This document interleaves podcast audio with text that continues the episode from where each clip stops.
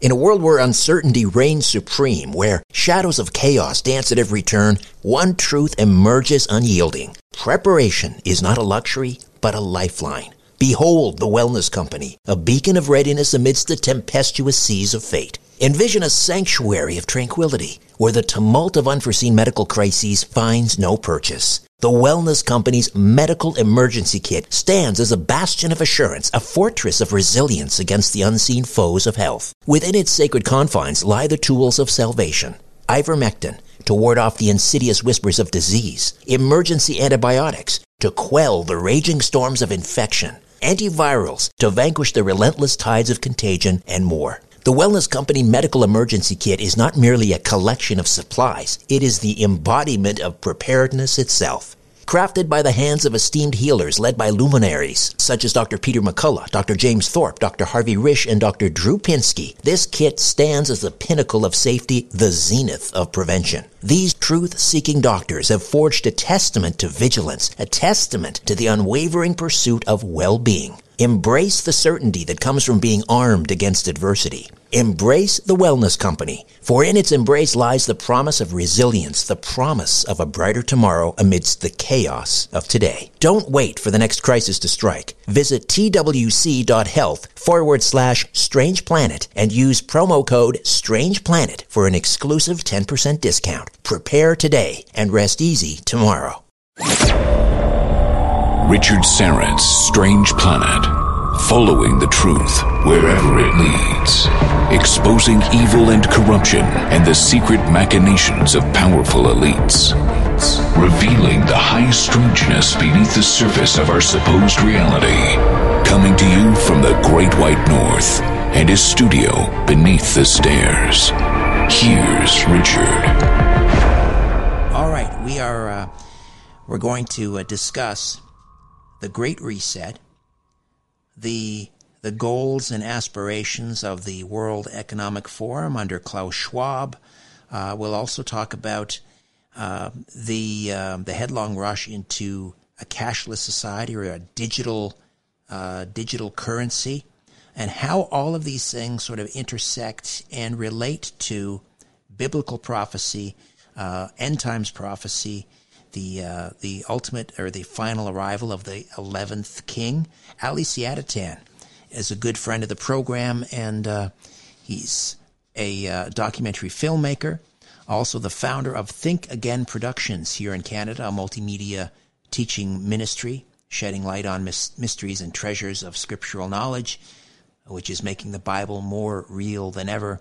Ali has found that evidence keeps agreeing with the Bible's tale from biblical cities peering through the sand to alien abductions and prophetic events. The website thinkagainproductions.com and uh, you can also screen his uh, documentary UFOs, Angels and Gods. Ali, welcome once again. Thank you for having me, Richard. I'm looking forward to our conversation. So, um, let's first of all let's let's look at a kind of a, a, a big picture. And when you see what's happening today, uh, as I mentioned, um, we have this great reset everyone is talking about. Uh, we have um, the World Economic Forum uh, really pushing for um, digital currency, uh, digital IDs. Uh, many of these are being adopted, in, in at least in, in incremental stages. Um, so, for example, in Israel, uh, they just passed a law banning cash purchases. Uh, I, I, believe it's above seventeen hundred dollars. Yes. Um, Norway now is uh, they want to track uh, basically how everyone spends their money. Um, yes. Sweden has introduced a carbon green, like a carbon emissions credit card. It's voluntary, but once you've spent X number, you know, your limit on anything that has to that has a carbon footprint, like red meat or gasoline, your credit card basically forbids you from making any more purchases. So we're seeing the the early foundations of all of these things coming to fruition, a, dig, a digital currency and so forth. Um, yeah, I think you make of that. This this whole aspect of what you're describing, um, you will ha- you'll own nothing and you'll be happy. it's one of the sayings. Uh, this whole socialism, you know, the idea that you're describing, which is the state knows best, you know, through its science, through its, it's a big daddy. It'll control everyone and lead everyone into nirvana. Um, I would I would say the roots of this thing, as far as I'm concerned, come out of Bavaria. This particular picture you're painting, kind of continue. If you where did this come from? It, it really came out of the events of Bavaria, the two Babylons of Hislop, and and this conspiracy that supposedly was stopped because lightning hit this guy as he was carrying the documents. But somehow it hasn't stopped, and from there we saw it spread to the French Revolution kind of socialism and to the Bolshevik Revolution, you know, in uh, in Russia, and then in the West, it came through this London School of Economics teaches it. it, it it's uh, George Bernard Shaw was one of its main inventors. This whole idea of Fabian socialism, which is the main socialism of, of the West, that that can be practiced in the Congress and Senate and um, you know British and Canadian uh, parliaments um, and the Labour Party was created in England as an experiment to, and FDR was a, a Fabian socialist, and so there's definitely this overarching, you know, idea uh, that that that I would call secular socialism that comes, I think, from Bavaria, and it's kind of a thing what you're. when you say Bavaria, you're referring to Adam Weishaupt and the and the formation of the secret Illuminati. Society, the Illuminati. Yeah. In, uh, 1770 was it 1776? Yeah, yeah, it was. It was. It was the 18th century. So that that whole story, you know, something really came. You got the French Revolution, you got the Bolshevik Revolution, you got the American Republic, which is different because the French Republic was truly to be a secular republic by design. It was not just against the king, but against the Catholic Church. And it came with a heavy ideology of paganism and um, secularism, which, which over the centuries we began to realize it has components. Like, for instance, you can only believe in what you see. And you came from monkeys. That's this creation myth and in a world of chance. And science is your guiding principle. As as, as these monkeys you we, we catalog and understand the world. And the scientists are also kind of our priests. And life really doesn't really have a meaning. And the state knows best. It, it, it's just weird. It's just random ideas kind of over the centuries put together from the age of enlightenment. And yeah this this carl schwab and the world economic forum seem to be crystallizing a lot of these ideas in a more serious implementation Right. Except now, um, rather than, you know, this is some secret society uh, uh, of individuals in Bavaria, and then later it spread, you know, in different parts of Europe, but really it was, uh, I mean, it, it had considerable influence, but uh, at a certain point, I guess, you know, the, uh, the monarchs, uh, various countries kind of clamped down and, and shut it down, or, or so we thought. Now, with the World Economic Forum, they have you know so much influence, and, and Carl Schwab or Klaus Schwab rather, you know, brags about having infiltrated cabinets around the world, including here in Canada, where um, the deputy prime minister Chrystia Freeland is in fact on the board of directors, and I believe also the former governor of the Bank of Canada, Mark Carney. Um, they have world banks, central banks, uh, and huge corporations and investment firms like BlackRock and Morgan Stanley and Goldman Sachs. So they they really now have the machine behind them. Yeah, you don't get things connected like this together without some sort of a spiritual force behind it because it's not easy to make everything align. But the spirit of it, at least on the surface, seems to be let's put our minds together. Let's uh, connect civilizations and societies and experts, so to speak, from different parts of the world. Um, and for some strange reason, it's a lot of let's listen to this one man, you know, whose father was a Nazi. It's just a, it's just a fact. And it's, it's, it's got a bit of a cultish feeling to it. But under his leadership, a space has been created where world leaders, uh, economic uh, leaders, uh, corporate leaders, political leaders, leaders of all kinds can come together. It seems not only to share ideas, but to receive what is the enlightened way. And since they are now the enlightened, then they can now claim superiority over the population that doesn't have this enlightenment, this very you know advanced uh, and refined view born of all these specialists and and their great education.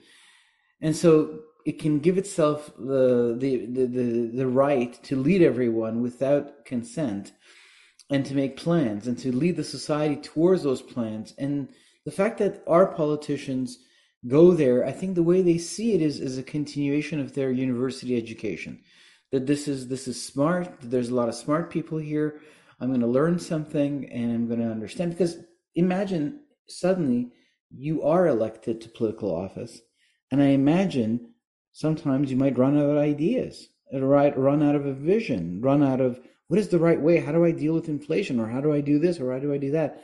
And there's comforting to know that there's an assembly of experts, it seems, in this well respected, globally attended organization that will guide you into the more enlightened and right way. So it's it's very naturally infiltrating and creating worldview and direction uh, for all the governments that adhere, and it seems that most governments do adhere to it. So it's very interesting. Well, and as we'll discuss later in this hour, uh, you know, as to you know where is this headed and how does it connect with uh, end times prophecy and um, you know the, the rise of the ten kings and ultimately the eleventh king and you know, we know who that is.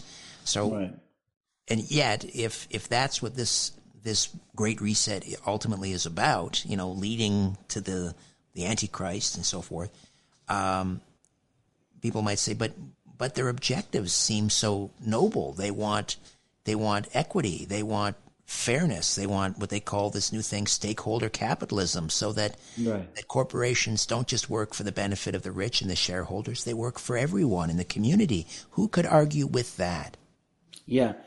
Um, the the whole idea of the euphoria, utopia of Marxism, we already know that that doesn't work. We already know that the ideas of Karl Marx, um, they don't actually manifest. That that communism of in all of its shapes in in the deep uh, east and in Russia uh, were not at all to the service of people, and um, they took away the sense of creativity, um, uh, entrepreneurship, human rights, um, all the things that a free society you know uses to build itself.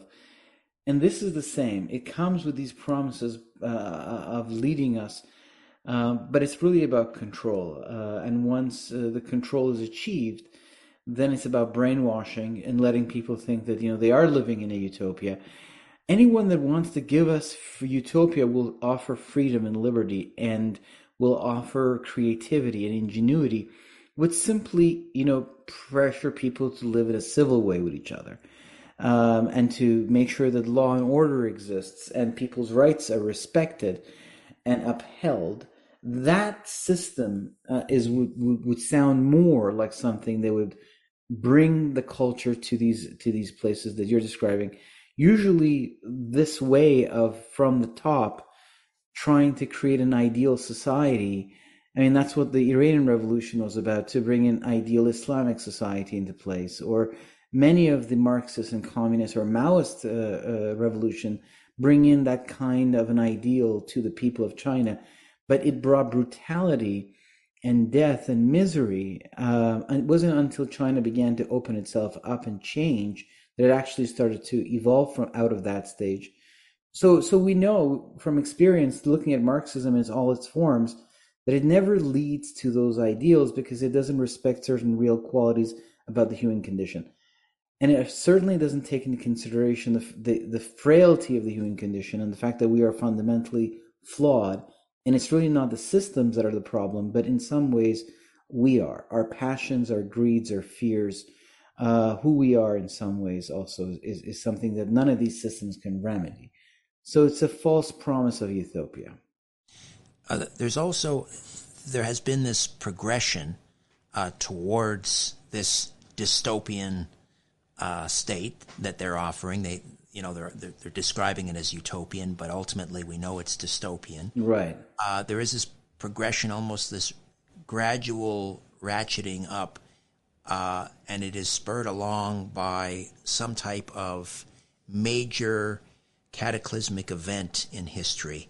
Uh, so, you know, after the Second World War, we had, you know, the, the introduction of the present monetary system, and then uh, we had, um, you know, jumping ahead, we had uh, 9 11, uh, which brought in, you know, further, um, I guess, solidification of the national security state and the national surveillance state. And then, of course, COVID, and um, which brought in, you know, a, a whole set of um, regimes and and uh, responses and and uh, further impetus to you know the digital ID for for travel and so forth.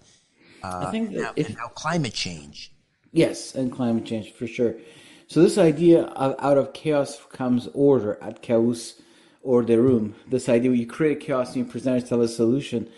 I mean that's that's the ABC of conspiracies. Uh, it's a very uh, old way of doing things. Um, I think that there is a certain sense of a relaxed approach to partly implementing things into the culture that play itself out and presenting itself as a solution, partly riding what opportunity provides.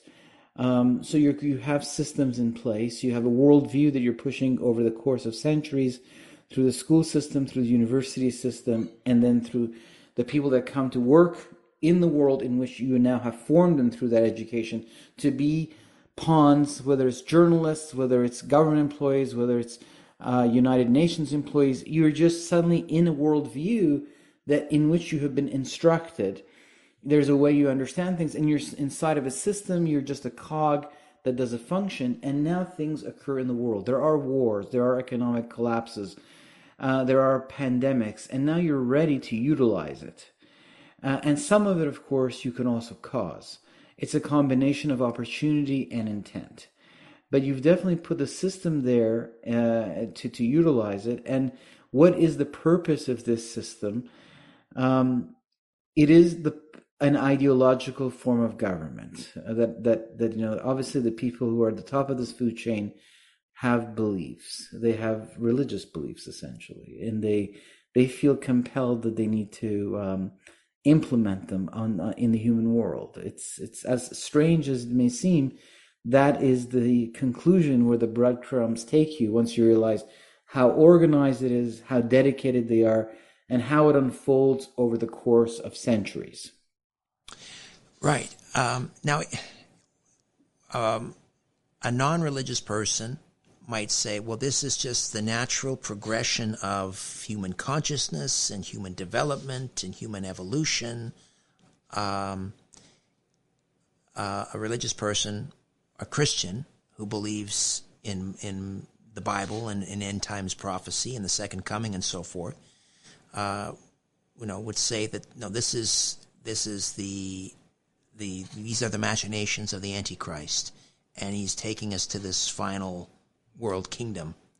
What do you say to the, I guess, the materialists who say, no, this is just human evolution. This is human consciousness. This is how we evolve as societies. Well, I mean, there's so many things I could say. Like the birth of empire and civilization in Mesopotamia, the writings that we have from the first empire shows that it was something that was handed down to them. It says that you know the gods chose these people to become their kings and priests. They gave them advanced knowledge to build giant temples, and then they gave them laws, uh, like the Code of Hammurabi, uh, from the sun god Apollo. And this is the story of all the civilizations that they received some sort of a code, heavenly code that began them. This is just history. Now, you can say, well, I don't believe it. Somebody just came up with these things, but they're too complex. Um, and the words of these people that changed the world, like the words of Jesus, changed the Roman Empire uh, the words the words of Muhammad or the words of Moses or the Hindu writings they they all you know formed entire civilizations. That's just the facts of history and they're very complex.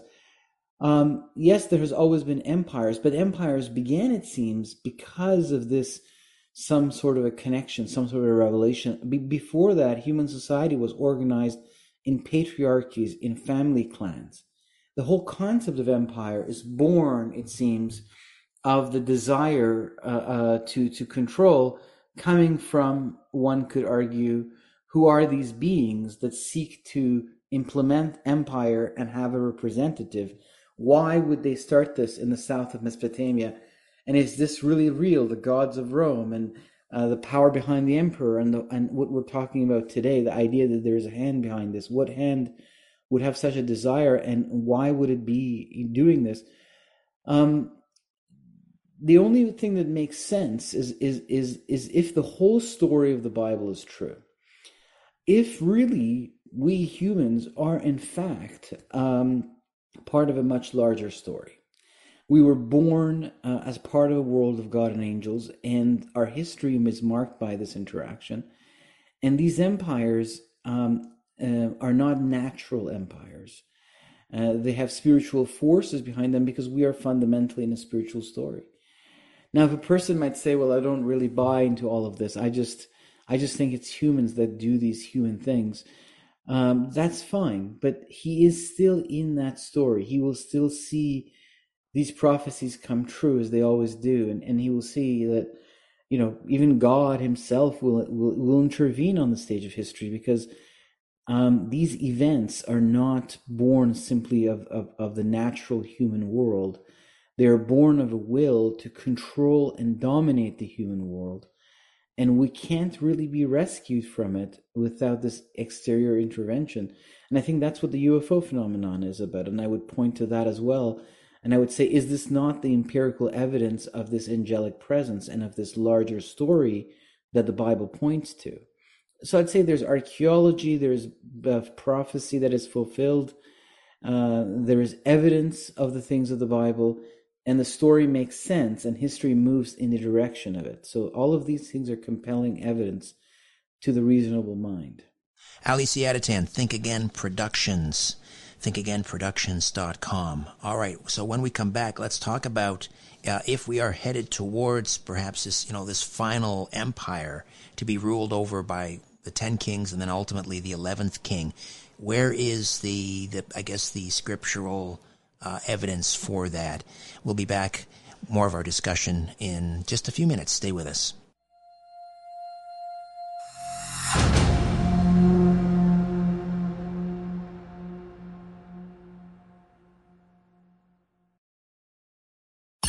Welcome back. Welcome back to Richard Syrett's Strange Planet.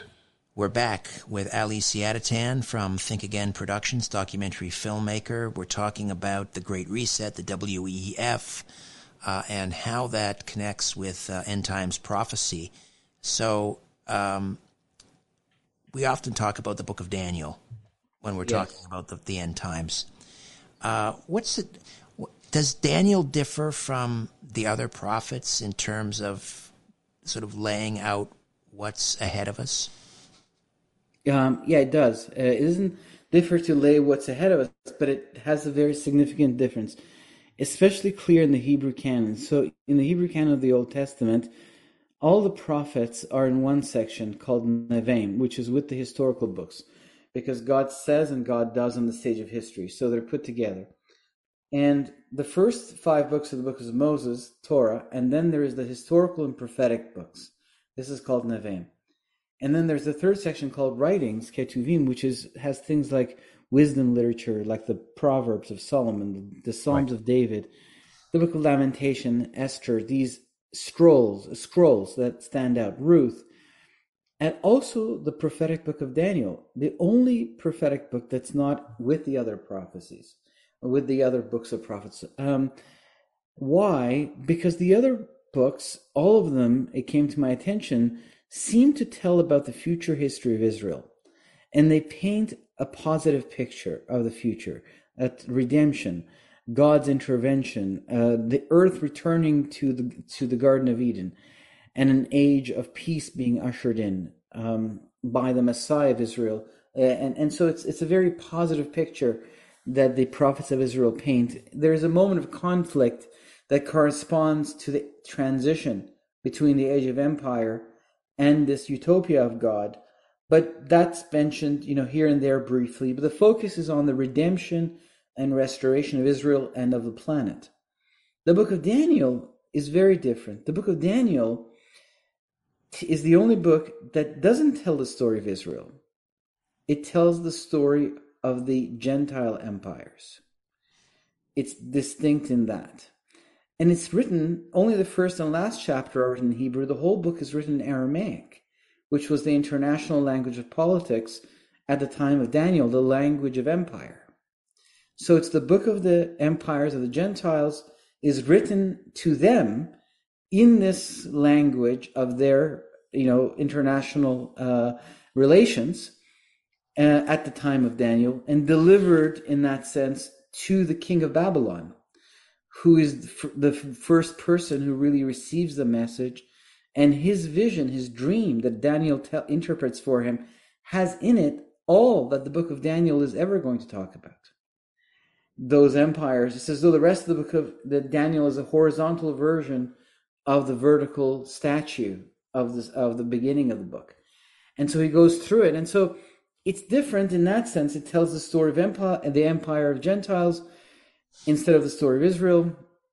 And so it takes us into this final world empire because it tells us something very important about God. It says he changes times and seasons, he removes kings and installs kings. So it, it attributes the rise and fall of empires and the coming and going of kings to the will of God. God is the King of kings. God is deciding even the Gentile empires of history will be decided by God's timing and will be under God's authority. And then it proceeds to point out four empires to us. Of all the different, you know, kingdoms and powers that have existed in history, it suddenly pulls four out of the pages of history out for us. The Babylonian one of Nebuchadnezzar the king, the Medo Persians, the Greek, and the Romans. And what happens to Rome is that Rome scatters into many small heads. Um, when it attacks Jerusalem and destroys the temple in the ninth of the month of Av, which is coming up, and uh, which is interesting that the Romans and the Babylonians, centuries apart, destroyed the temple on the same day of the Hebrew calendar. All of the you know these events turned and turned to make history coincidence. People say, but yet is it coincidence? So this is always there's always this evidence of you know design in the movement of history. And it seems that in return, God you know responded by sending His Spirit to to the Roman Empire and and changed the Roman Empire in that way, and also scattered and broke the Roman Empire into pieces, the way that the Roman Empire scattered the Jewish people and broke the temple into pieces. Um, because God had said that He would bless those who bless Abraham and curse those who curse Abraham. So the reverse occurred, and then it scattered. But it always maintained the symbol of the eagle, which was a symbol of Zeus, of Jupiter, its god. It always kept that symbol in all its flags. And so the Western Rome, you know, this the, divided into all of these: the Holy Rome, uh, uh, Roman Empire of Charlemagne, um, the Portuguese, the Spanish, Napoleon, the British, reaching out from the isle and having all these heads, you know, in, but the symbol of the eagle carries on. Even the German Nazis used it. And in, in the east, when Constantinopolis, the center of Eastern Rome, fell to the Ottomans in 1453, the princess escaped to Moscow, and the leaders of Russia said that they will take on the burden of Rome, and they will be the third Rome. That's what they called themselves and and they they will you know be the heralds of Rome and of Christianity. And so they took the name Tsar at that point, which means Caesar in Slavic, the way that German says Kaiser, and they took the double-headed eagle of Byzantium of Constantinople as their symbol, which is still on their shields.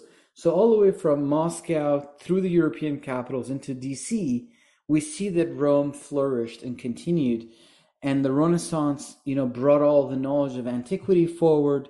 Even the Senate, even the architecture of the Capitol is on purpose designed around a Roman temple, according to Thomas Jefferson's desires, who happened to also be a Mason. And that's why he chose that July 4th, you know, the very middle of the year, you know, the day of illumination. And so uh, he may have also been a Christian like that. He may have had many different ideas go through his head. So the Rome continues and continues to rule. The Fourth Empire never stops ruling, but it gets divided. into all of these heads. And so now that Jerusalem is reunited under Jewish rule since 1967, now that we have come to the end of history and the time of the judgment of the empires, God may allow Rome to unite again. And this is what the coalition of the ten kings may be about. The final, the re, the re-emergence of, of the Roman Empire. Uh, and, and that's what really Bible prophecy points to, that there will be a final empire um, uh, uh, that will contend with God Himself. But it really, it's in the days of this empire that God will usher in His own kingdom. This is what you know the Book of Daniel, the Book of Revelation, uh, really point. And the reason you kind of see how the Book of Daniel may be relevant to this conversation is because it tells the story of the age of empire, and so it really sheds a lot of light on the parts of the Book of Revelation that are also meditating in the language of symbols, like the dream of the king, Nebuchadnezzar in Daniel chapter 2, which was in the language of symbols. God spoke about the age of empire. In the book of Revelation 2, God speaks in the language of symbols about empire, but he gives us more clues about the things that Daniel spoke about. So, why would God allow this to happen. I mean, this particular, if we're heading towards this, you know, final empire, um, this one is, again, um, I would say, highlighted by, uh, uh, you know, a loss of sovereignty, individual freedom, loss of rights, uh, even. Uh, we've got the transhumanist movement that's also involved. It seems to be in, wrapped up in all of this. Why is God allowing all of these dystopian things to befall mankind? We just we just have about a minute and a half here, and then we'll pick this up on in the next segment. But let's begin the discussion. I think these are the birth pangs uh, of of a new age of history, and humanity is forged and formed by how it relates to God. Each individual is formed by their relationship to God, and humanity as a whole is forged by its relationship to God for the destiny that awaits it, because the earth is the birthplace of the immortal sons of God who have a role to play in the future of the cosmos. And these are the mechanisms of the training, of the forming, and of the birth of these characters. But it's safe because God is in control and sits on the throne. He, it's all really tightly in his hands. He sets the limits of things. It is safe. So I would say it is the school of good and evil it is the place of birth of an entire race that has a destiny. And this is the struggle that shapes it, that forms it, that informs it, that tests it. And uh, and it's it's done in a kind of a safe playground. Uh, well, interesting. Uh, safe, although I mean it's going to be a rough ride. Uh, yes, that's for sure. We'll uh, we'll we'll pick up on that. Uh, okay. Right on the other side. Ali Siadatan. Think again. Productions back with more in a moment. Stay with us.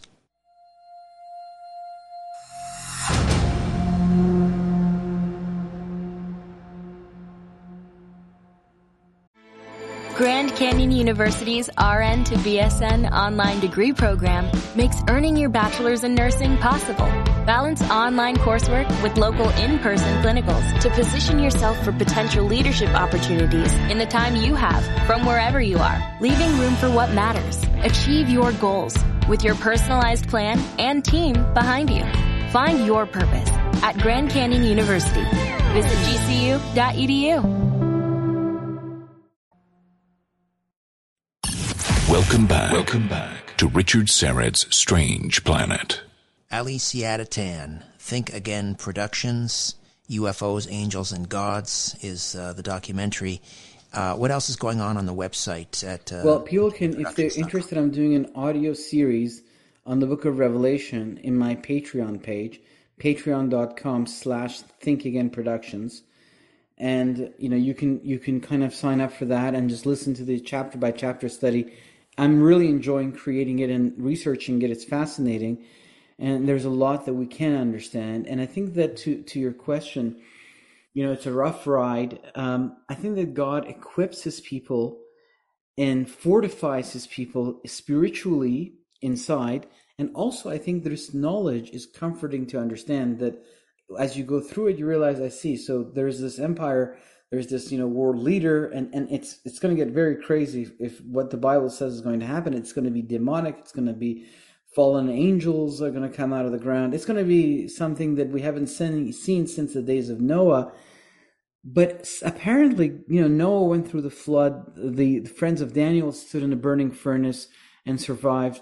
And there are many such tales of God, his power being in the midst of people's sufferings, comforting people spiritually through supernatural edification and power from within, and, and also informing their worldview in a way that sees the events in a different way. Uh, like Joseph said to his brothers, "You intended it for evil, but God for good." I know they put him through through hell, but yet he came out as the Pharaoh of Egypt, or as as the second in command, and saved the world from famine. In the book of Job, which is a study of human suffering, we see that God is in complete control and places the limits of what Satan can do to Job. So God is in control of this empire of these fallen angels, of their their chosen leader. God is setting limits, like in the book of Job. God doesn't give Job more than he can take. So I, I assume that's true for each one of us. And and in the midst of his suffering, he receives great visions and revelations. And finally, as he goes through the ordeal and, and it seems safely and successfully, he comes out far more blessed at the other end than than the life he had before, which was already very blessed. So we, these we, things tell us that, that, that, yes, it's a rough ride, but God is in charge.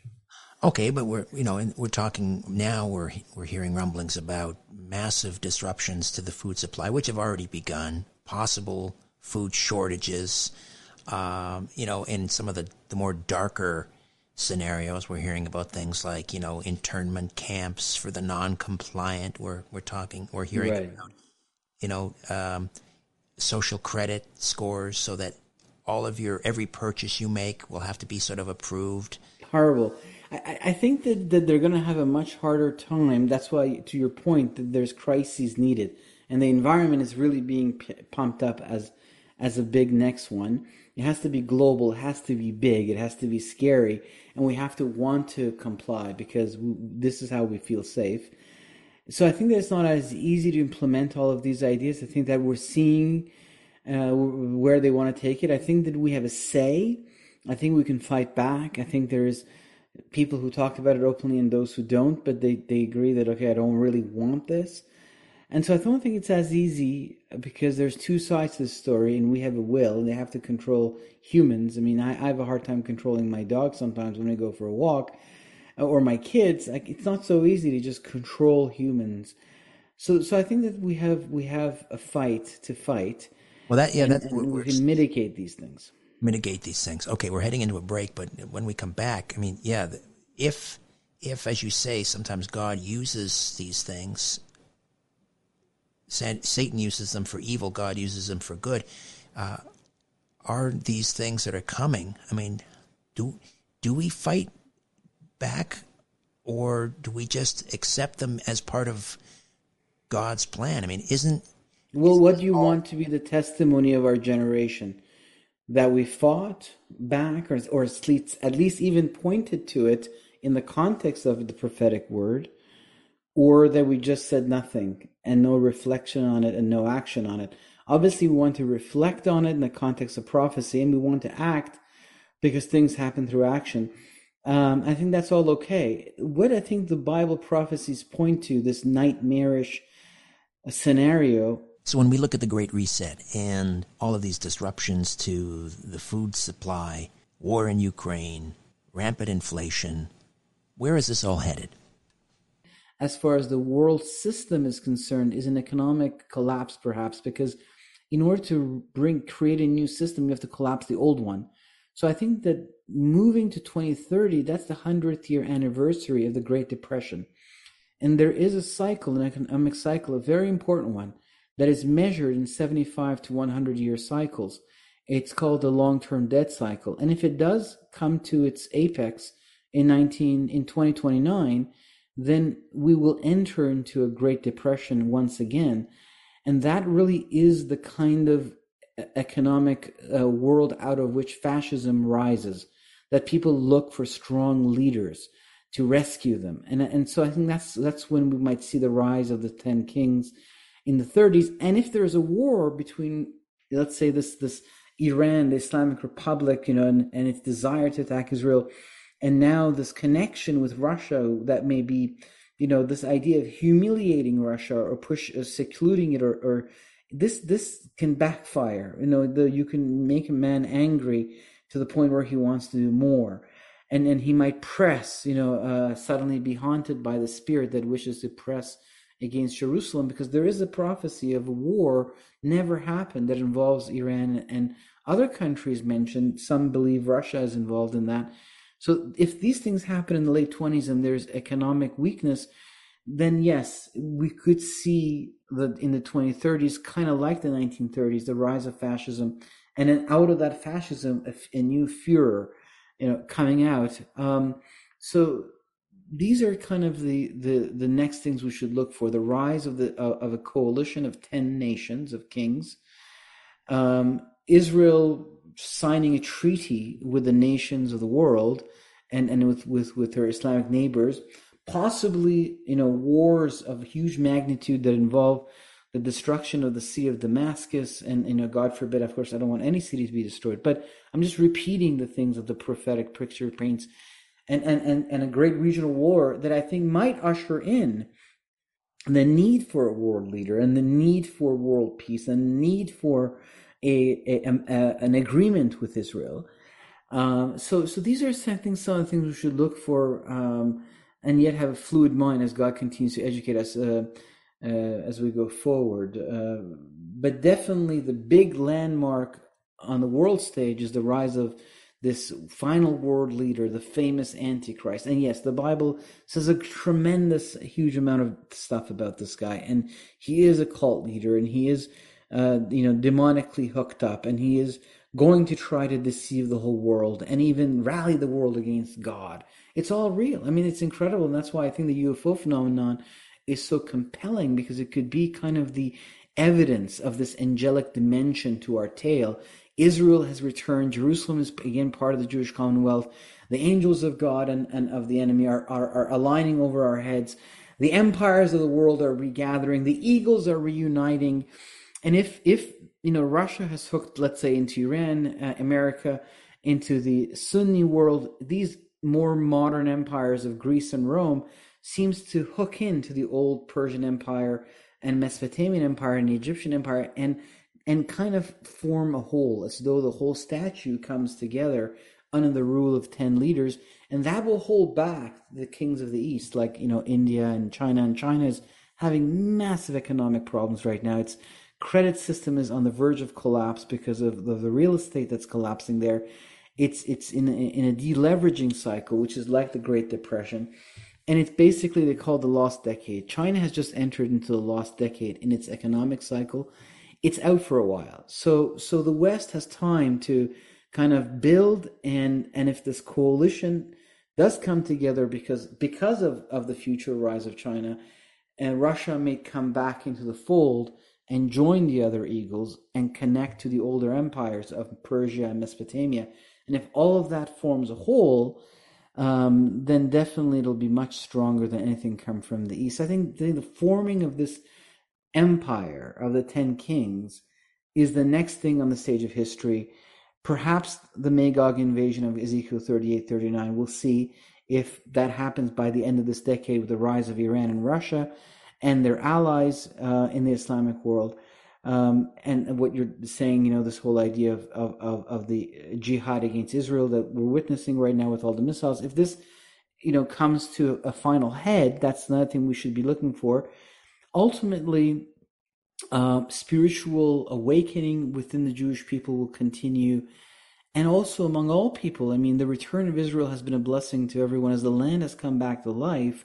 So the people that believe in Christ all around the world have come into massive new revelation. In the past, you know, 70 years, our understanding of the Bible continues to get revolutionized like never before. And it really seems to be there's an echo of, of the blessing that has returned to this land and to and to the the fulfillment of prophecies happening before our eyes and and those who are grafted in the spiritual family the spiritual children of abraham are also being suddenly rejuvenated. And i think this is preparing us. One of the symbols of the age of antiochus epiphanes is the candlestick the the menorah you know and and it's the hanukkah season. And so it's it's when does the, the light shine strongest? When the darkness rises the, the light becomes all the brighter so I think it's kind of preparing us. So there's a spiritual birth happening around the world as people study these things and they're called by God. And I mean, the whole Muslim world is going through a huge spiritual revival of people coming to know Jesus. China, massive revival. Africa, uh, we've seen that for, for quite some time. So there's really this this harvest that's rising, and perhaps there will even be again a harvest from the west. So so I'm seeing a time of spiritual revival uh, and yet the warm, the forming of fake world religion. I'm seeing the time that leads us to, to, to a utopia and yet the rise and judgment of Eva, evil empire and, and, and something dark that needs to be cleansed coming to the surface and then being removed. So I think this is the kinds of times we're living in and we're perfectly designed for it uh, and God will lead us through it. We, we can just, in that sense, take a deep breath. I'm not saying it'll be comfortable, like you were saying, but maybe we have grown very soft in our cushy, cushy, you know. That's that's so true. Well, it's very it's comforting to hear you say that uh, we were we are designed for this. Uh, we're about to have our mettle tested like never before. Uh, there's another expression, you know, um, uh, God uh, will either lighten your load or strengthen your back. So right, no, that's true.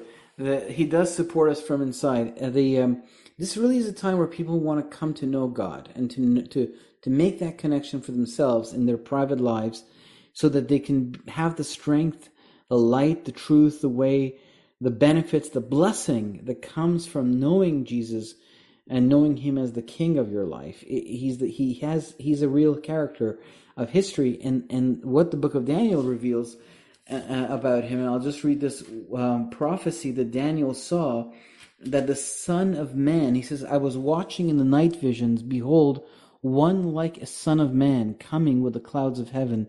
He approached the Ancient of Days and was brought into his presence.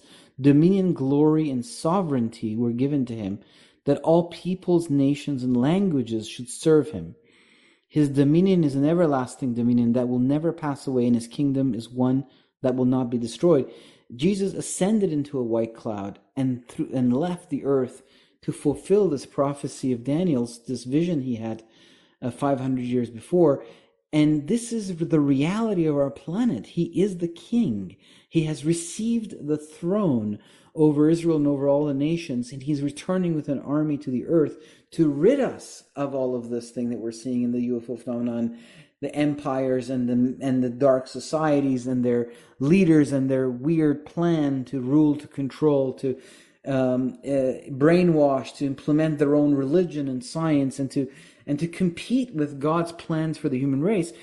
He's coming to remove all of these things, and we need that intervention. So making that connection, pledging that allegiance, I think is key to everyone's peace and security in their own personal lives and for the lives of their family. Uh, it's a real story, and we're in it. Ali Siadatan, thinkagainproductions.com and patreon.com slash thinkagainproductions. Ali, always a pleasure. Thank you so much. Thank you for having me, Richard. A new Richard Syrett's Strange Planet drops every Monday, Wednesday, and Friday. Subscribe at strangeplanetpodcast.com. Protect your dream home with American Family Insurance. And you can weather any storm. You'll also save up to 25% by bundling home, auto, and life. American Family Insurance. Get a quote. Find an agent at amfam.com. Products not available in every state. Discounts may not apply to all coverages on an auto or home policy. Discounts do not apply to life insurance policies. Visit amfam.com to learn how discounts may apply to you. American Family Mutual Insurance Company SI and its operating companies American Family Life Insurance Company 6000 American Parkway, Madison, Wisconsin.